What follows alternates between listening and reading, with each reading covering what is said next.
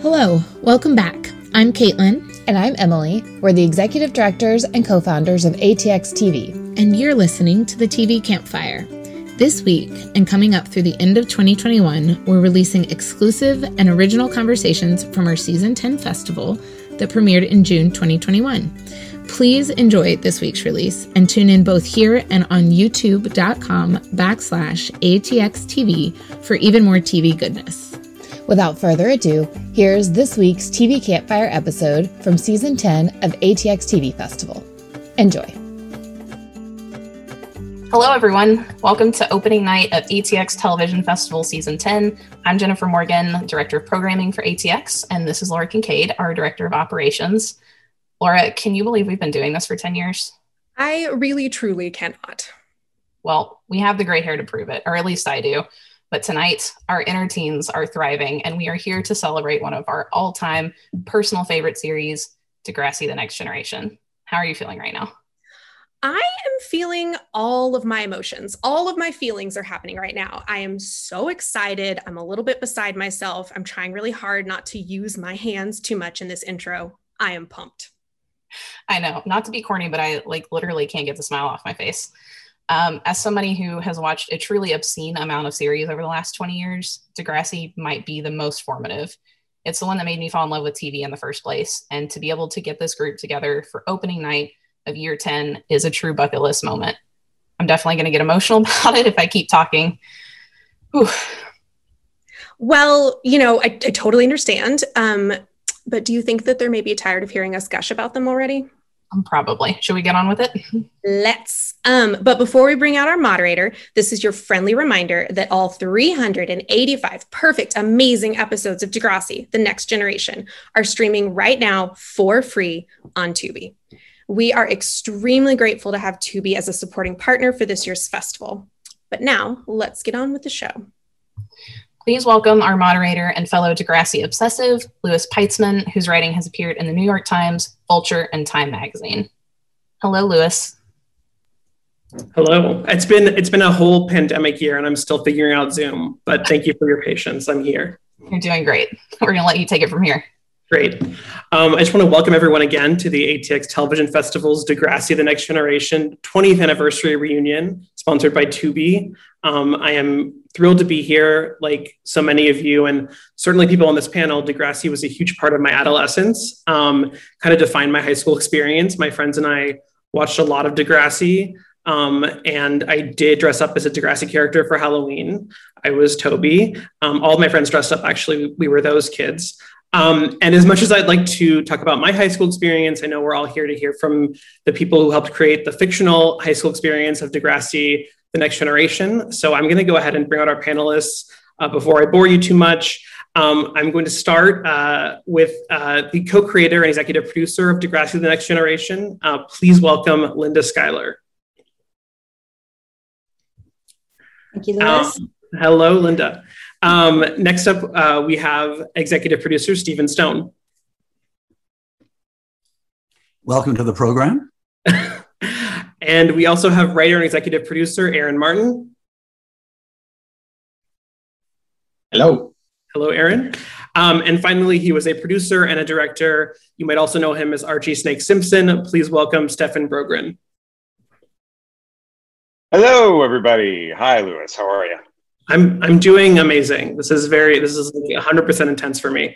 Um, Linda, I want to start with you because you know it, it, did all start with you. You co-created the first Degrassi series, uh, "The Kids of Degrassi Street," in 1979. Um, I, I, this is probably an obvious question, but could you ever have imagined what the franchise would become back then? Louis, it is for me, we are celebrating my 41st year of having um, worked on Degrassi. Not, not continuous, but it was 1980 that the first Degrassi went on air. And let me tell you, we had no idea that Ida Makes a Movie was even going to start a single series. Uh, it was just a one of at the time. And it grew into a series called The Kids of Degrassi Street, and then into uh, Degrassi Junior High, into Degrassi High. Then we took a bit of a hiatus, and then we came back with, as you said, 300 plus episodes eventually of um, Degrassi: The Next Generation, and it, it still amazes me to think back. I mean, my career began as a junior high school teacher. I taught for eight years before I became a television producer. And you're quite right. I had absolutely no idea that we could be here today talking about such longevity that the series has had. Well, we're talking about, you know, Degrassi TNG, and, and I know that there are a lot of fans here. Um, let's talk about sort of that that reboot and how that came about. I mean, what was the the origin of of Next Generation, and why was that the right time to to reboot Degrassi? Well, it's interesting because when we um, closed out what we now call Degrassi Classic, which would have been like junior high and high, with um, schools out. My creative team at the time, Yan Moore, Kit Hood, and myself, we just figured we were done with school. We were done with teenagers. We were finished.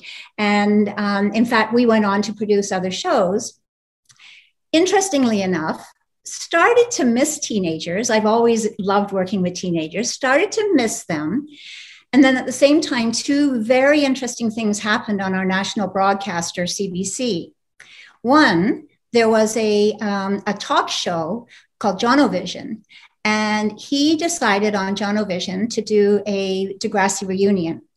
And it became the most watched Jonovision that there had ever been and created a whole bunch of excitement about Degrassi. Meanwhile, CBC were running Degrassi, the classic shows as a strip after school. And a whole new generation had passed by, and a whole new generation were finding this show. So, what with the um, the great excitement on uh, Jonovision, the high ratings they were getting in the script, the strip that was happening every um, day after school, we thought, and at first we didn't even think we were going to start Degrassi again. We thought, you know, it really is time to start developing another teenage show, which we did. Didn't use the name Degrassi. And so one day, my um, writer, Yan Moore, came in. He said, Okay, Linda, I've been in the shower. I do a lot of thinking in the shower. And um, I think I've been thinking about whole, how old Spike's baby would be. And Spike was our pregnant teenager in Degrassi Junior High. He said, I think her baby Emma is about the right age to go to junior high. And with that, the penny dropped. It was like, oh my God, we're not just going to come back with a teenage show. We're going to come back with Degrassi, the next generation. And we're going to link where we were in the 80s to where we will be in the beginning of the 2000s. And there began just this amazing, exciting, wonderful project and the opportunity to meet all these great people here. And um, it, it's just been unbelievably wonderful. So I mean, you the, you know nowadays you see this all the time. You have reboot series and continuation series that years later bring back these you know beloved characters with a new generation. Um, but Degrassi Next Generation was was very early with that. Um, what were the discussions like in terms of which characters to bring back, which storylines to reference? How did you kind of decide what to link and and you know why to why to bring Snake back? Not that we're not grateful, but like how did these discussions happen? Well, it really was that whole discussion about Emma that was that was pivotal. And um, interestingly enough, I'll just tell you a, a brief story about Emma. We won an Emmy for the Degrassi Junior High episode, which was called "It's Late," and that was the one where Emma uh, Spike found out she was pregnant. And when we won the Emmy, my partner at the time said, and we're going to name Spike's baby after the Emmys. We're going to call her Emma. And so we had this character, Emma, who we knew was about the right age. And so, therefore, it was a brilliant link because we were able to link her into Spike, and Spike and, and Snake had had uh, an interesting relationship in, in um, junior high and high school. Um, and with with um, Snake came the opportunity to bring the Zit Remedy back with uh, Joey Jeremiah and Wheels. So we thought, okay, this is it was a very exciting opportunity for us as producers because we were able to think about who would who would be great to bring back from the old series and then we had a, a, a blank slate because for Emma and all of her kids, we had the opportunity, all of her friends, to recreate a whole student body and do it at a time when the internet was just starting to take off, which hadn't even been heard of when we were um, in the classic show. And that's when we met the wonderful Aaron Martin, who was just fresh out of um, the film school at which one was it, Aaron? Uh, the Canadian Film Center. That's right. And, and it was so great because Aaron had been a fan of the original show.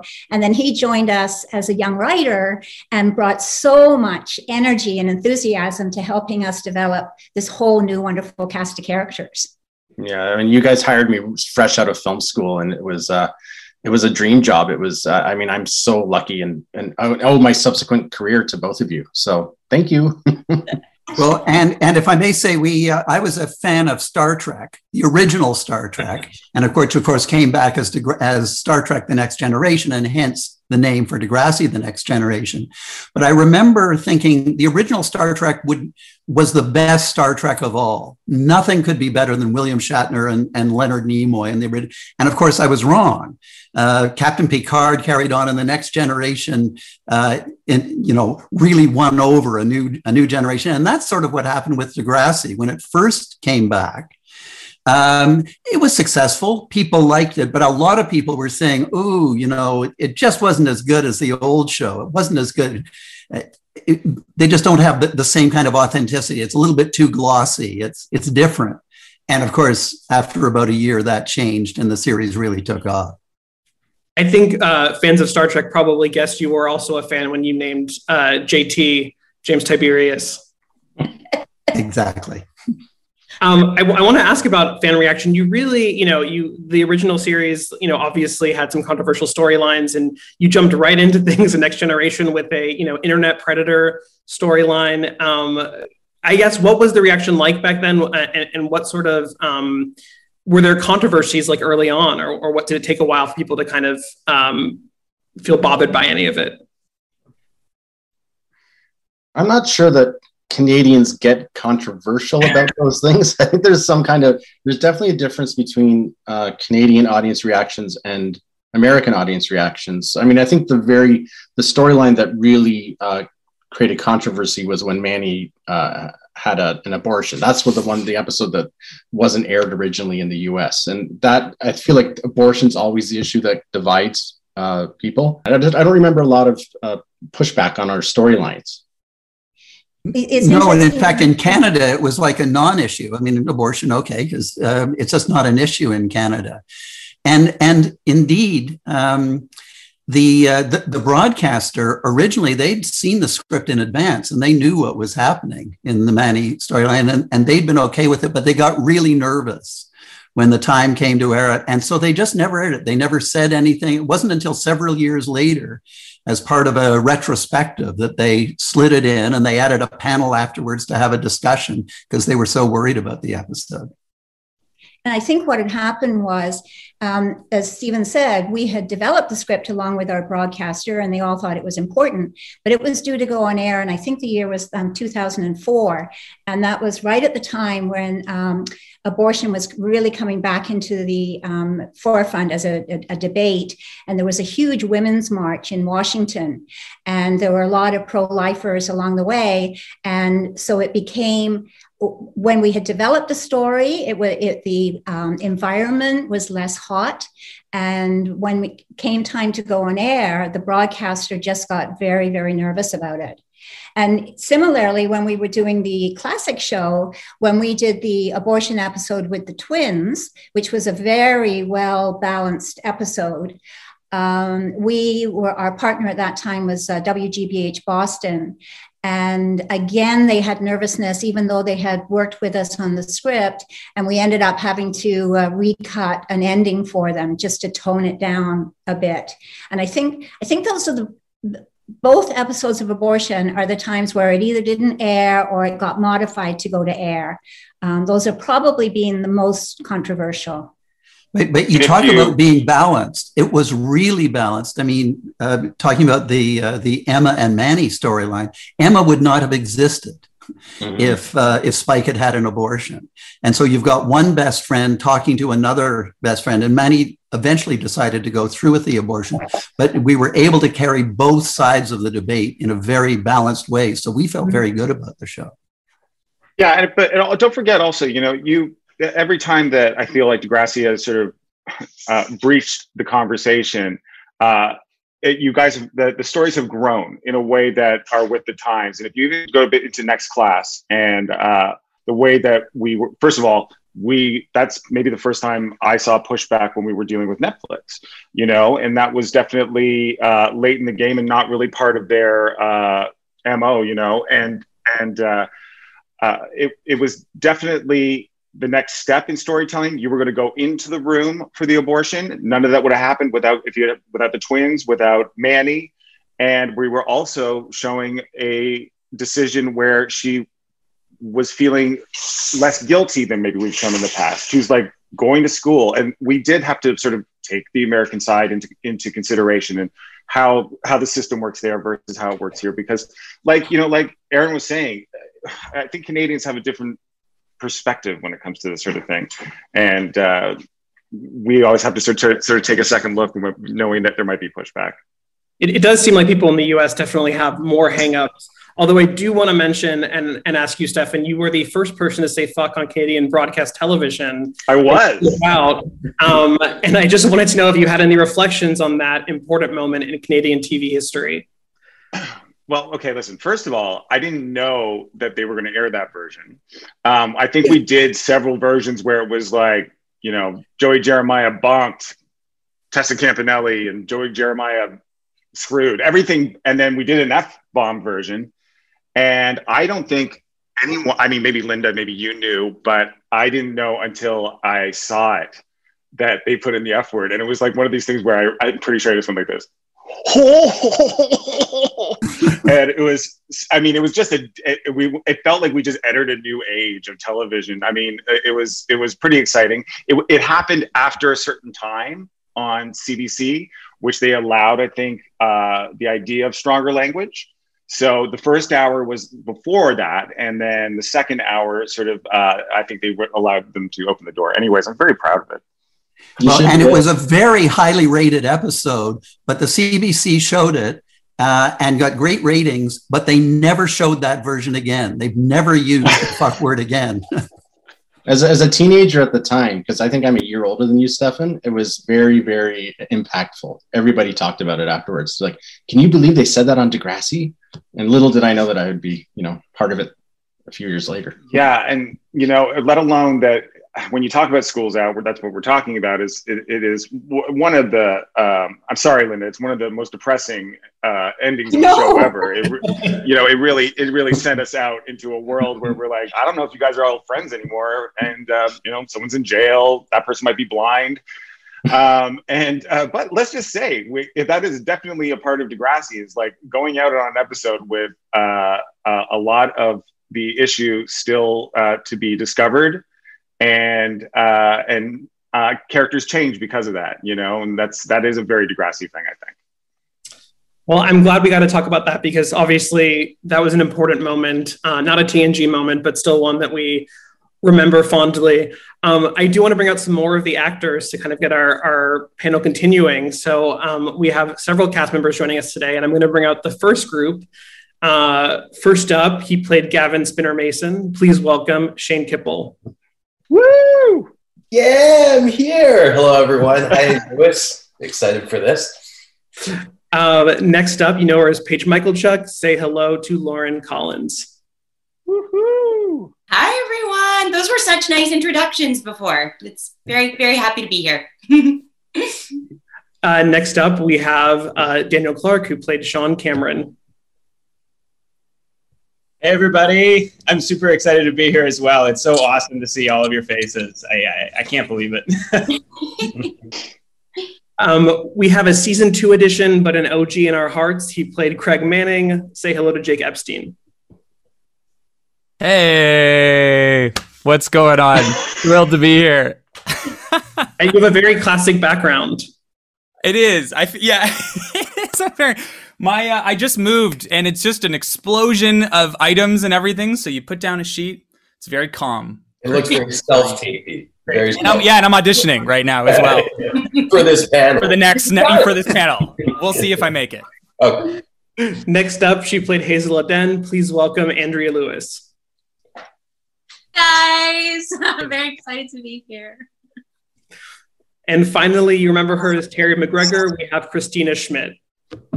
Hello, everyone. This is so, so, so exciting. It is so nice to see everybody. It's it's really amazing to see you all. It's super surreal for a Degrassi fan. Um, from the cast, like how many of you haven't seen each other since you were filming? Have any of you not seen each other for a very long time? Yeah, I, Um, oh, go ahead, Shane. No, no, no, you go ahead. You spoke first. Yeah, I, I think I've seen Lauren the most, and there are a lot of faces here that I haven't seen in a very long time. Um, and I just I can't believe it. I'm kind of geeking out right now. It's like a blast from the past, but I mean, you all look so fantastic. I I can't believe it. Everyone looks very. I didn't want to only single out Jake's background. It was just you know I noticed the very classic blue background, but you're all looking great, and you all have very well composed backgrounds. So I didn't want anyone to feel left out. But mine is maybe the most composed of everyone. Well, I mean, I'm, I'm, I'm sitting in my uh, my girlfriend who's a ballet teacher. I'm sitting in her little studio, so enjoy the tutu on the wall over here. oh, that's what that is. Cool. That's also what I do by night. So.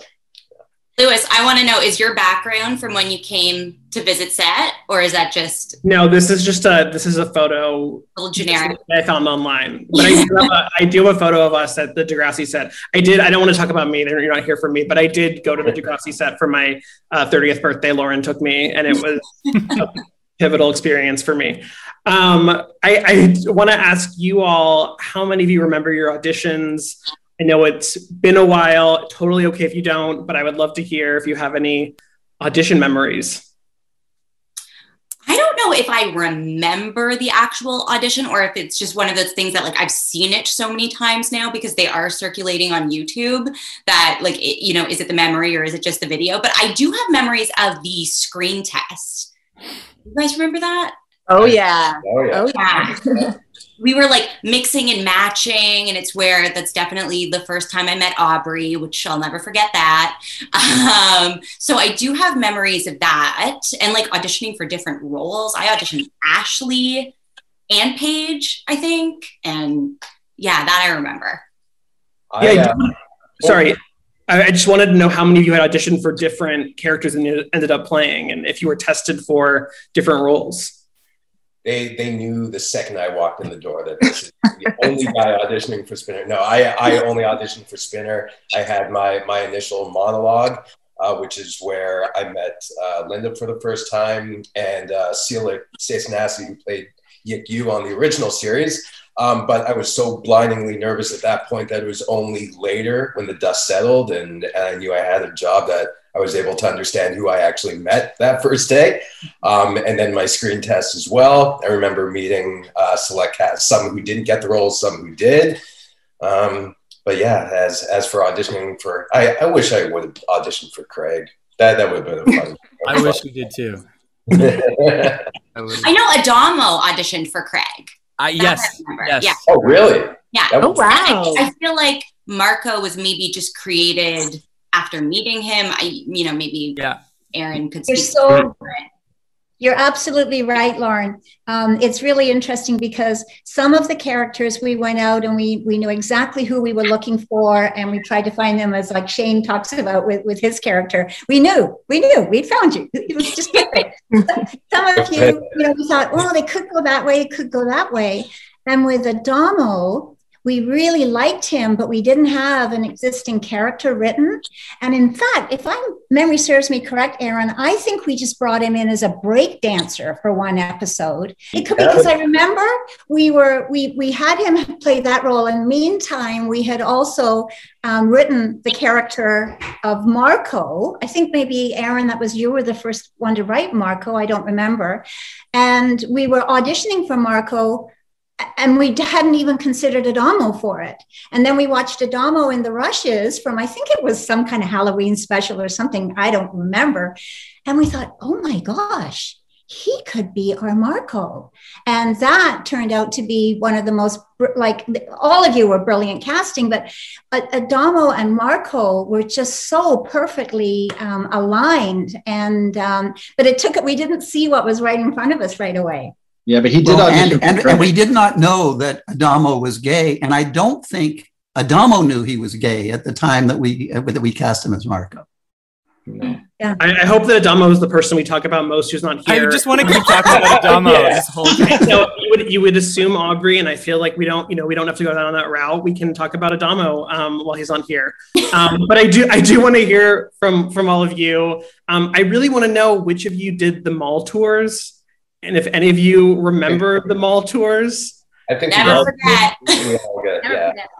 We did. I have a memory of uh, of Aubrey and I going to Madison Square Gardens to do it was a rare one because it wasn't a mall tour. It was in Madison Square Gardens, which was crazy. Yeah, I was there. I was there, Jake, for that one. I was. That's right, and and because of, my memory is that because of the number of people that surprisingly showed up for autographs and hugs and stuff, they split Aubrey and I up on opposite sides of the room, and they told people you have a choice. You can either go and get like you know Jake Epstein, Craig's autograph, or Aubrey Graham. Jimmy's autograph. And I always like it makes me laugh so hard because I always think about like all the people that maybe are like, wow, that I could have like hugged young Drake and wanted some Craig. It was uh it was but maybe some of them went went, you know, I got to hug young uh Broadway Spider-Man. You That's know, right. Yes, and uh, you know, Or, look at it that or in, Hey. you know, Umbrella Academy. Well, I mean, That's right. Come on. Um, Andrea, you you were also a mall tour uh, veteran. What do you remember for, from that experience? Well, my first one was with Lauren, and I remember we had no like we just didn't know what to expect. I don't know if you remember this, Lauren, but we held hands going out. Yeah, it was terrifying. It was terrifying. and like both of us are actually very tiny, and and so I just remember feeling like very small, like just because it was really loud. You didn't know what to expect, and it was one of those experiences where it was like you got just as much love, but also I remember people coming back up and being like, my brother wants to also give you his phone number and his email, and like, can you add him on AOL Messenger? And you're like, uh, no, I actually cannot. um, but it was exciting. Like, if I don't think I realized the impact of the show until the mall tours. Truthfully, Well, this was think like this was not what we were is not- experiencing at home. no. that- Right, like, like at all. any real way. So yeah, going to um, to see that and experience it, and then I, I even remember going to San Francisco with the Adamo. Um, even when we went to Vancouver, Lauren, we went to Vancouver together, right? Oh, that was And that was so was- fun. That was like, but ha- like more than half of our um, fans there were from Seattle. Like, so it was. You kept having this um, very strange experience of realizing, like, oh my god, it's like a cult following in the U.S. And in Toronto, people are like, oh, whatever. I saw her at Yorkdale. No big deal. Like they. I was. So what, I, uh, what I'm getting is that fans in the U.S. just have less chill than fans in Canada. Well, there, there's also the cast is so large, so I feel like everyone of a certain age, everyone's former roommate was on Degrassi. Everyone's like, "Oh yeah, my cousin's on Degrassi." Like, there, everyone had some like such a, a- a show that's ingrained in the city. So I, I think that adds to maybe part of why people don't care as much here. But I remember, like when you, I, I was on a few of them. I, I can't even remember uh, which one was which. But I was in Atlanta. I was in Denver. I was in, uh, I was in New York with uh, with a few of you. Jake, I know Jake oh and yeah, we were were in there. New York too. That's right. Yeah, yeah, and uh, it was just that that energy. As soon as you walked out into the the signing area, the atrium, and you saw that line, and a couple of them spotted you, and you just it was infectious. There would a couple cheers, and then the entire thing would uh, erupt. And you would hear so many stories. Oh, we were waiting in line for eight hours. We drove for twelve hours to get here, and it was just what is going on? Because you you really like no one.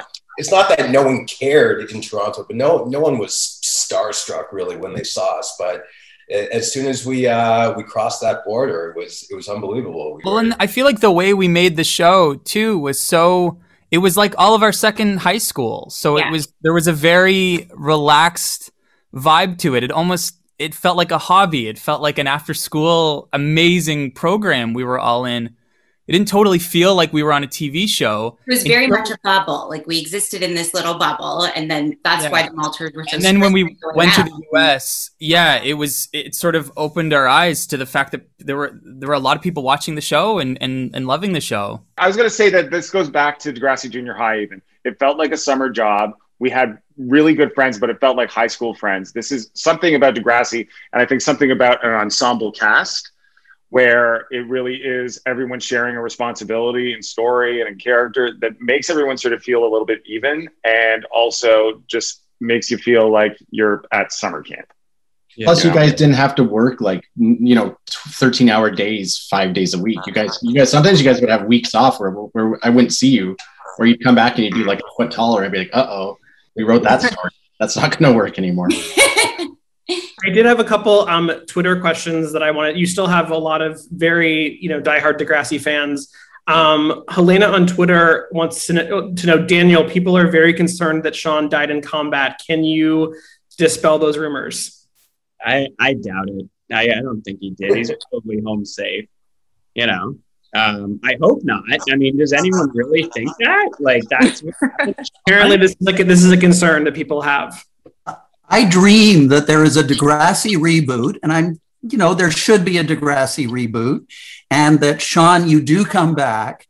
And I know Emma has married you, Shane, but I just don't know. That that was one storyline that I just never quite got. I mean, you're a great couple, but I, I can imagine Daniel coming in on a motorcycle and Emma the look just got Emma's sold out, eye. Shane. Yeah, well, I mean, just got sold out every time I, I get to interact with a fan about that, that question has come up more than anything else, which is like, how did you feel about Spinner Emma?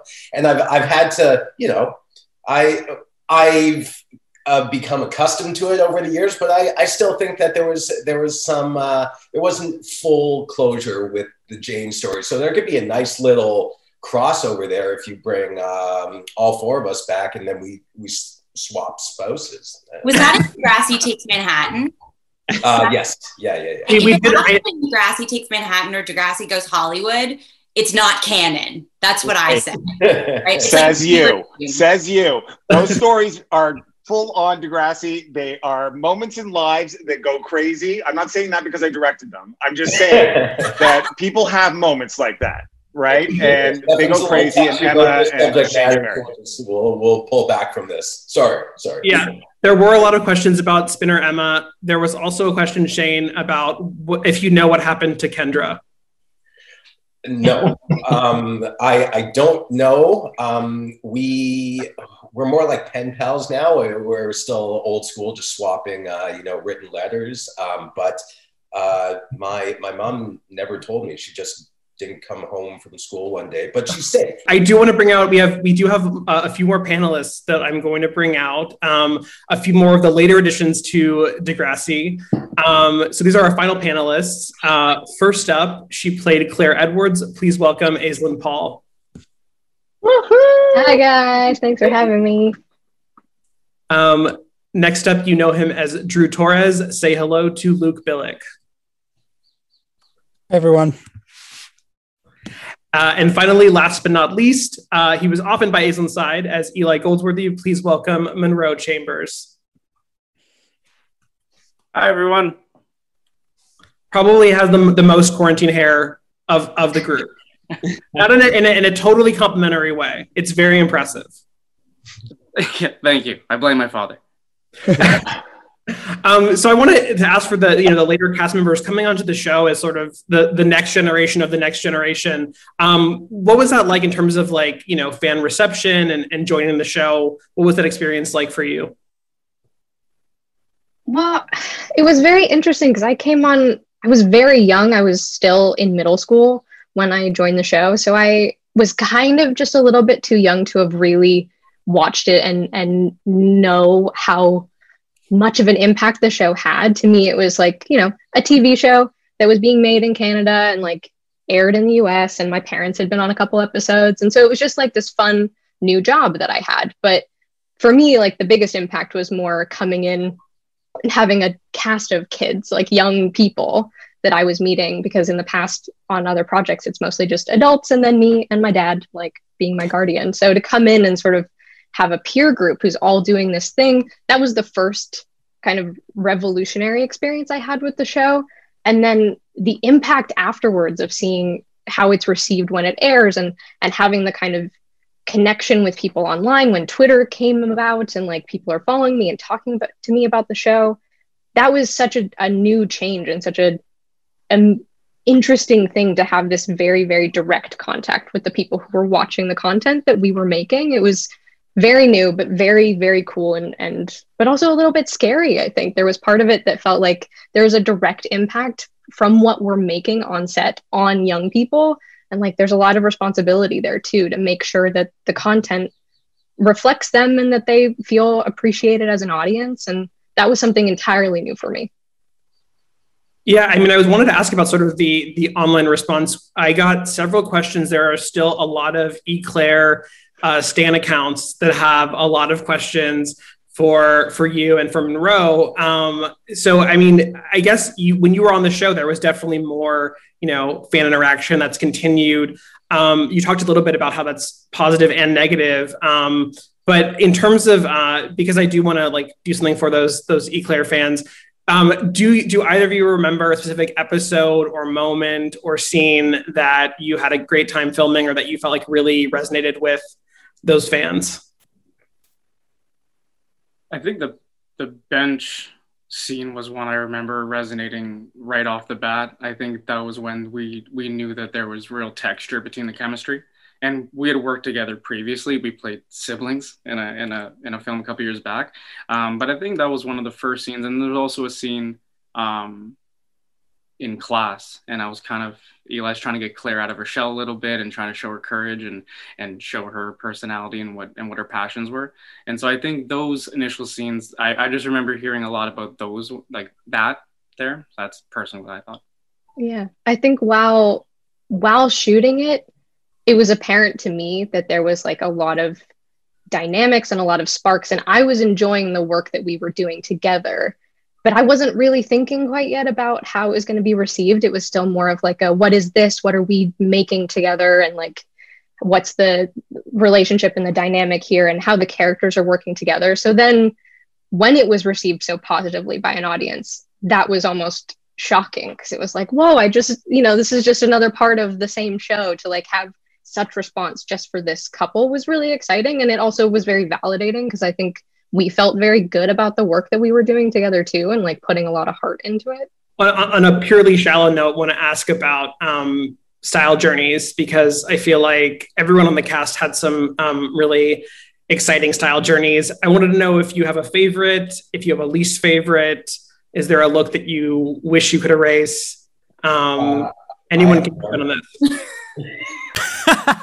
Shane got you hairstyles. Shane. Uh, yeah, so Shane. it was known, I, I guess, um, unofficially later on or throughout the show is uh, going through every possible male hairdo or unisex hairdo uh, that someone you were searching you were searching we were searching everywhere right who you were we landed we landed on the faux hawk uh, near the end which was which was fine uh, but the uh, the flock of seagulls hair flip is something I, I don't think I, will ever fully live down and I remember the cast was was trying to be so supportive uh, when I first they uh, I still remember that the uh, hair and makeup door was locked so no one could see the process as it was going on. And then when I emerged, and uh, Melissa McIntyre was actually the first one who saw me, and it was just like, I like it. I like it. And everyone there, you could see that there were like four or five things that people wanted to say before they said the generic.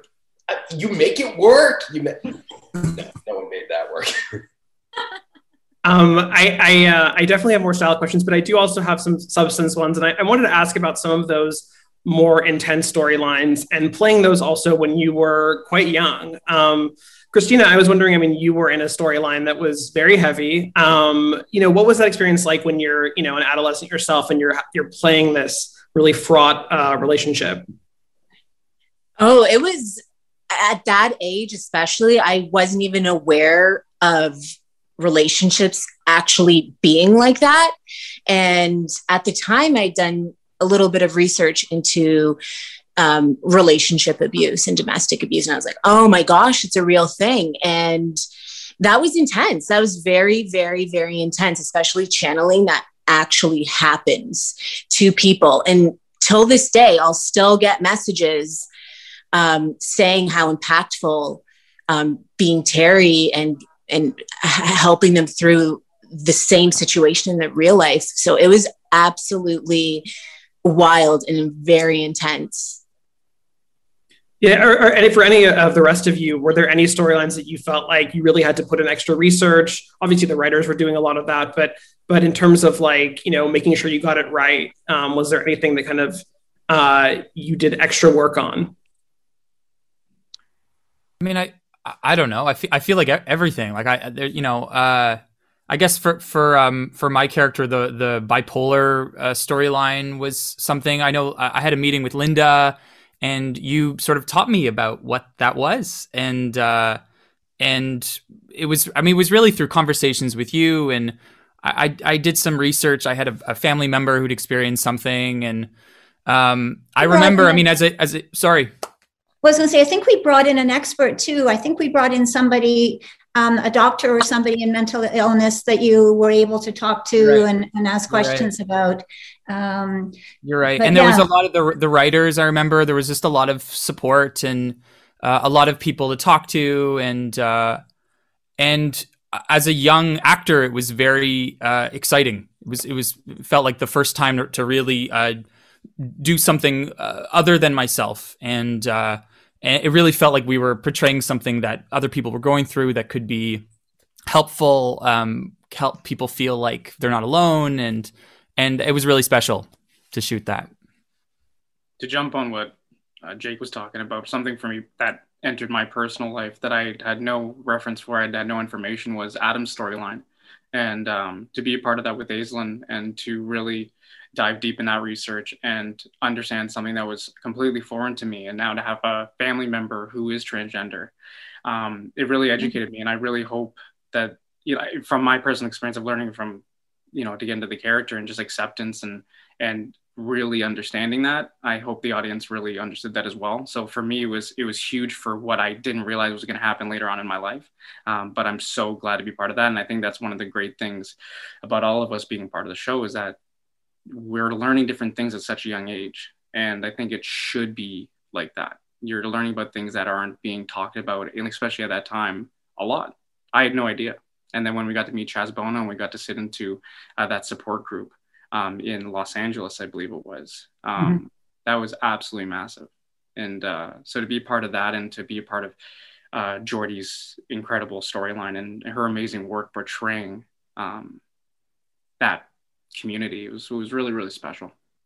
Yeah, I think I was always deeply deeply impressed by what Jordan brought to the table because she was also very young when she was cast and she walked in did the work did the research brought so much sensitivity and thoughtfulness to the part and in ways that some other people might just go for what's very stereotypically male i think she was so conscious of making adam a fully rounded guy and have like more sensitive moments, have funny moments, have like be a full person because that's the best way to honor Adam as a character. And I think she did such a wonderful job. It was such an honor to be able to witness her work. And I felt so protective over that character and and really grateful that I got to be part of those storylines.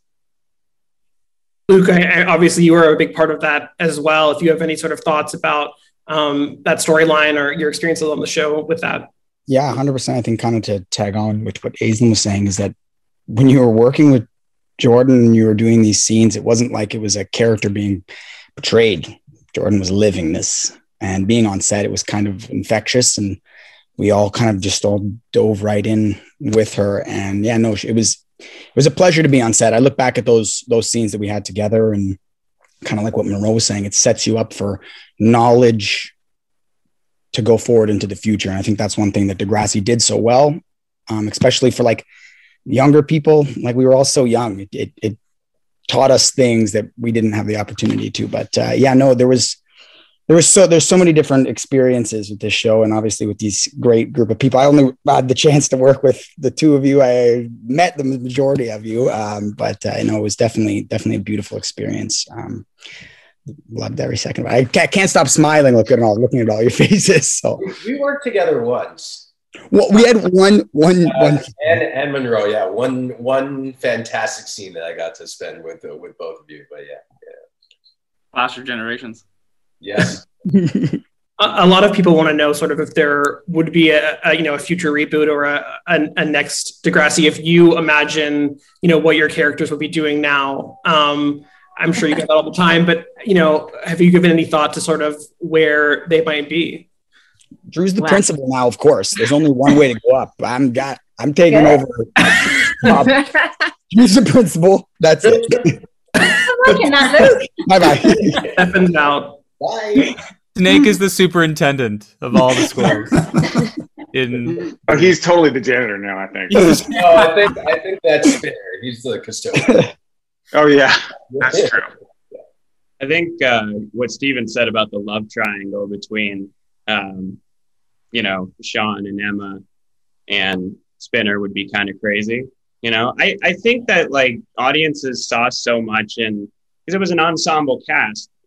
They every single person found something in one of us to relate to, you know. And I think that like if there was ever like a a reboot or a reunion or something, it should be like catching up with like long lost high school friends. You know, like everyone wants to know, well, what happened? You know, you just said, did I die in Afghanistan? Like, It was a question, you know. We had to we had to address it. you and Kendra, Sean and Kendra are hanging out. yes oh there she is or with Terri, you know, like I want to know. I want to know like what's going on with Paige. I want to know what's going on with with everyone. You know, I think um, we all had compelling stories, and I think that you know um, it could happen. I don't know. I'd consider it. What do you guys think? Like, I would love to come back and just have one scene with Ali, that ice cream boy scene. And Mm. because Terri, I followed Terri's footsteps and literally since Degrassi, I've been modeling like full time since. And I just want to come back and for everybody who has gone through that to know that what Ice Cream Boy said followed through. That's a very iconic. Someone sent me a gif of that the other day. That's a very Oh, yeah, right? moment. Yeah. It was a big moment.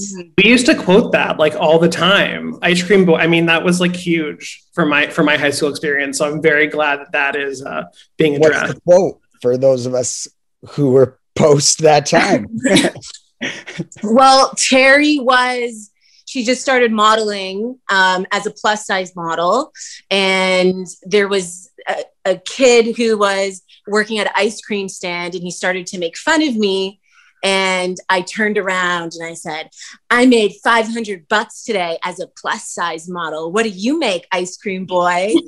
and Oh. it was so iconic. And I, I've had like gifts sent to me about that, like all the cool Degrassi edits that the fans do. And it was, it was probably Terri's most recognizable scene that has been brought up to me since. So I want to come back and, and tell him, listen, ice cream boy, I'm still doing it. Um, are there any other like scenes or quotes? I mean, Lauren, obviously, I know the quote that you get the most happens at the January first. Um, If you, I mean, are there are there any other quotes or or scenes? When in doubt, when in doubt, you kiss Craig. Uh, just- let's I'm get not back to mean, Adamo here.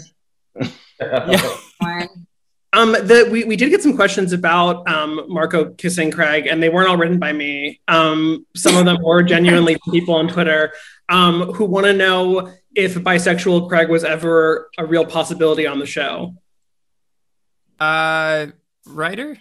I, I didn't think bisexual uh, Paige was a, a reality, so I, I'm even less chance of there being bisexual Craig. No, I, I never. I think that was just Craig was such a good friend to Marco that he was there. He wouldn't care what Marco did. I don't think he was attracted to Marco, but I think he was there to support him. I mean, Marco. I was I was basically Marco and Emma in high school, so those two characters um, were channeled into that, and I would have loved to have had a friend like Craig. what I think, I mean, I, you know, at the time when we were when we were shooting those episodes and and the the story of someone coming out and finding themselves was um it was it was a- ahead of its time there wasn't a lot of that on television and what i loved is is feeling like uh, marco could have a, f- a friend who was it didn't matter that you know craig was straight whatever like but he was Mar- marco's best friend like i just thought it was a it was just I, I felt like um I don't know the word I'm looking for. I felt like an ally. I felt like it was such a positive uh, friendship, um, especially at that time on television. Um, that the the the gay character wasn't isolated. Um, and uh, yeah, I was I was really uh, those are some of my favorite scenes actually with Craig and Adamo. I mean with uh, Craig and Marco. Wow. Yeah, I mean, I'd I- say Oh, sorry. Go ahead. just hopping on uh, what Jake said, just there's some of my favorite storylines and favorite scenes ended up being like, I mean, I loved working with all my love interests, but some of my favorite scenes were friendship storylines or moments where friends were there for each other because as a teenager, that's what really felt super, super honest for me is like, yeah, you have crushes and you go on dates and like relationships are important to your teenage years, but so much of how you learn about yourself is through your friendships and through people in your life. And I had so many moments where I was like, this feels really special, this scene where I get to be there for my friend and and I get to support them through what they're going through. And and I I was really grateful for those moments too. And I think that's another part of what makes Degrassi so special is that it, you know, we have so much interconnectivity between all those characters.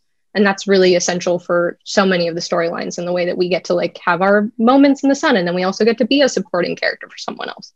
And that all goes back to the the world that Linda created. I mean, this is this is the template that Linda started, you know, 40 years ago, and let us come in and run with. So the, the this this balance between soap and issues and learning and fun, that's entirely because of Linda. Mm.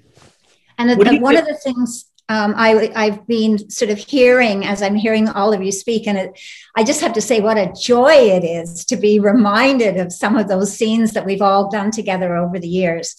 But um, just hearing you talk about how it was a learning experience for you as actors, it's been something that has been really dear to my heart right back from 40 years ago, has always been to cast age appropriate. And um, that is not you know necessarily the smartest thing for a producer to do because you'll see in a lot of american shows you'll see a 25 year old will be paying a 15 year old and there's a lot of good reason for that because a 25 year old is considered an adult and through the union they can work longer hours they don't we don't have to tutor them and all of that.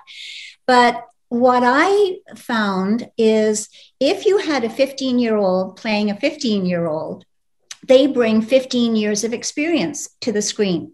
If you take a 25 year old playing a 15 year old, they bring 25 years worth of experience to the scene and knowledge and understanding that some of you said you were grappling with to figure out about your character. Well, the fact that as an, as an actor, you too were trying to figure out where where you stood on these issues and where you stood it gave you such authenticity and such vulnerability that um, it's something that I, I think I remember one time Teen Nick saying to me, you know, this show could never have been produced in the States because we never would have done it with age appropriate casting. And uh, so it's, it's one, it's one of the, there's a lot of key tenants to, to Degrassi, but that's one of the ones that I think has really served us all well over the years. That was my next question, actually. So basically, which was about age appropriate casting. Um, I guess, but for for the actors, you know, to to have been so young and, and doing the show, um, is it something that you ever look back on now? You can revisit your younger years, or would you rather kind of not necessarily see yourselves at at fourteen and fifteen uh, playing these characters?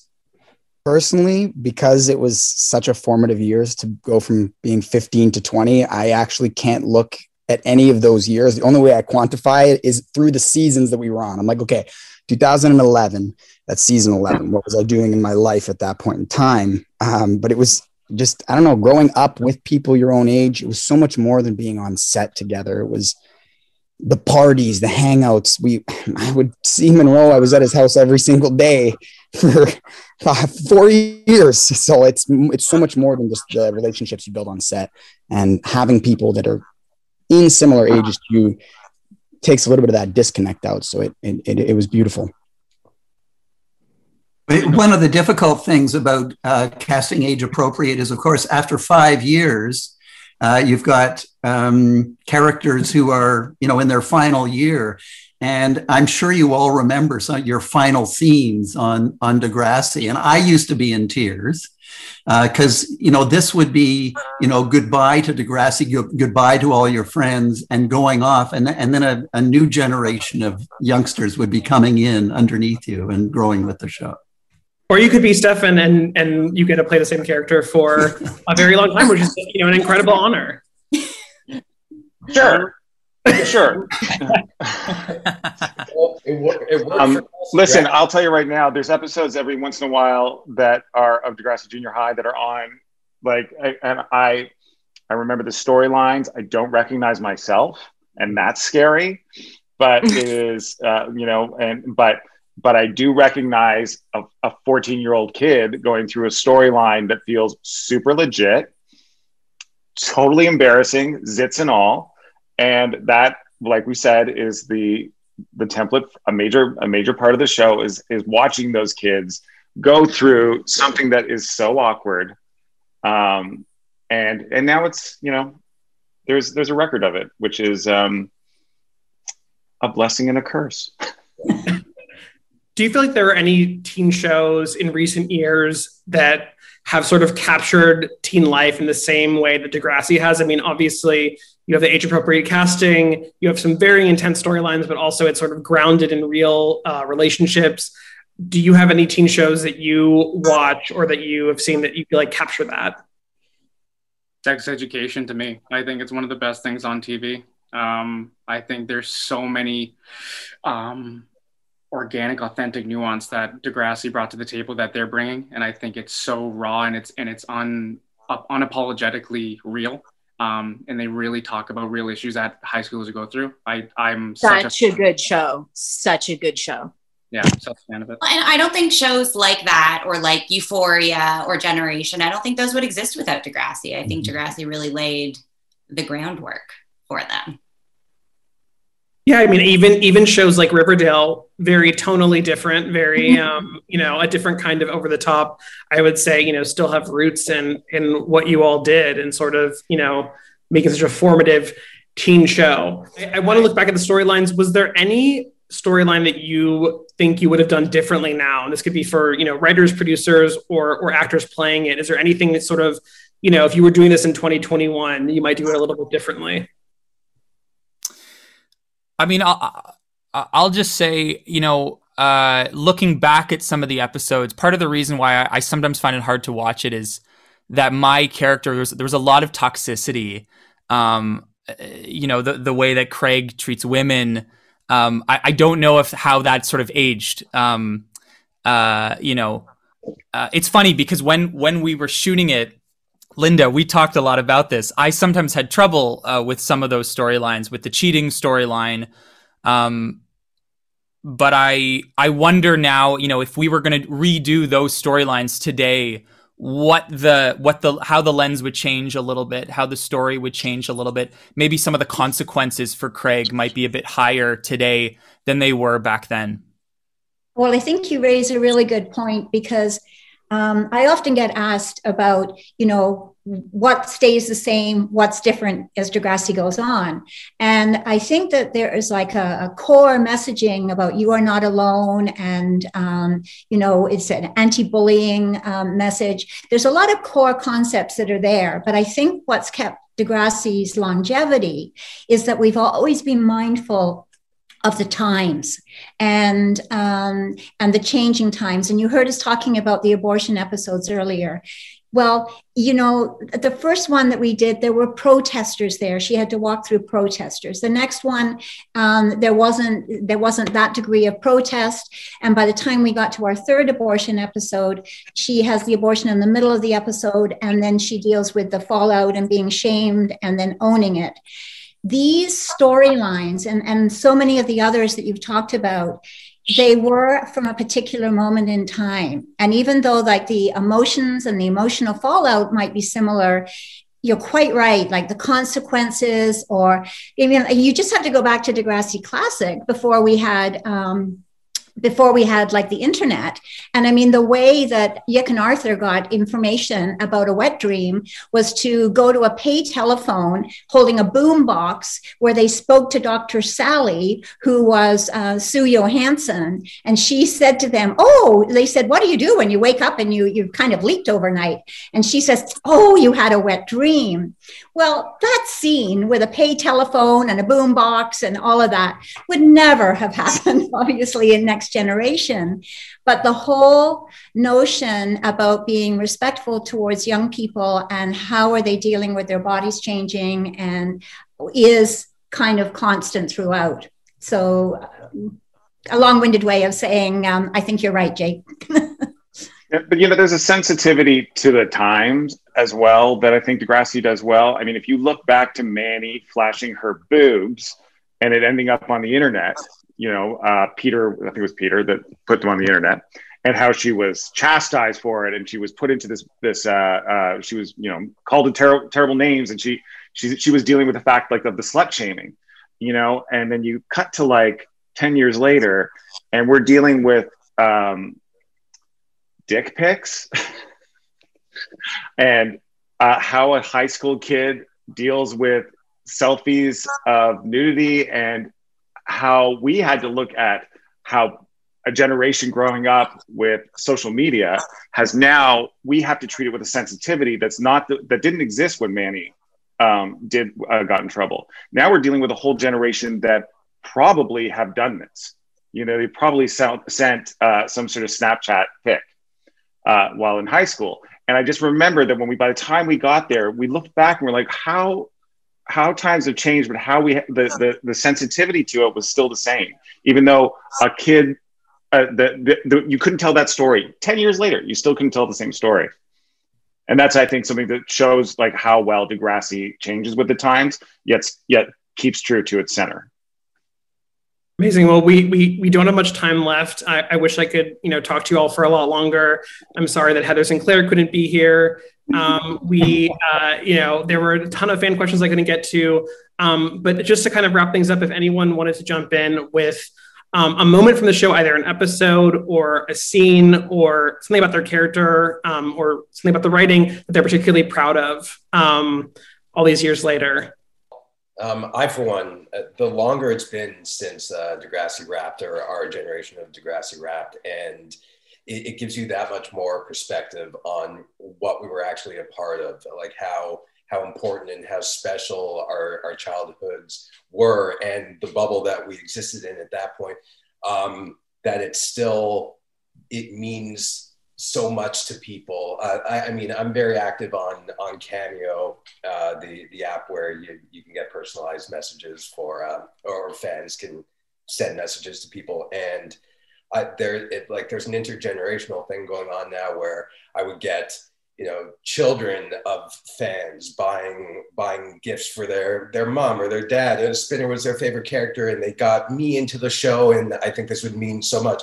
Or vice versa, you have parents buying it for their like 15 year olds, 12 year olds who are like, yeah, they, I, I got her into Degrassi and now she's a big fan and Spinner's her, her favorite character. So it's, it's just looking back on it. Like when you're, when you're immersed in it, you know, you know what you're a part of, but it's not until later that you really appreciate the, the I don't know, just what, what it meant to uh, the culture of Degrassi. And I was just so proud to, going to work every day and to know all of you and uh, like the careers that you're a part of now. If you've left acting uh, and moved on to other things, it's it's just been such a pleasure to to have all of you uh, as part of my life, and hopefully you feel the same about me. You know, um, yeah, it's just a little personal message to all of you.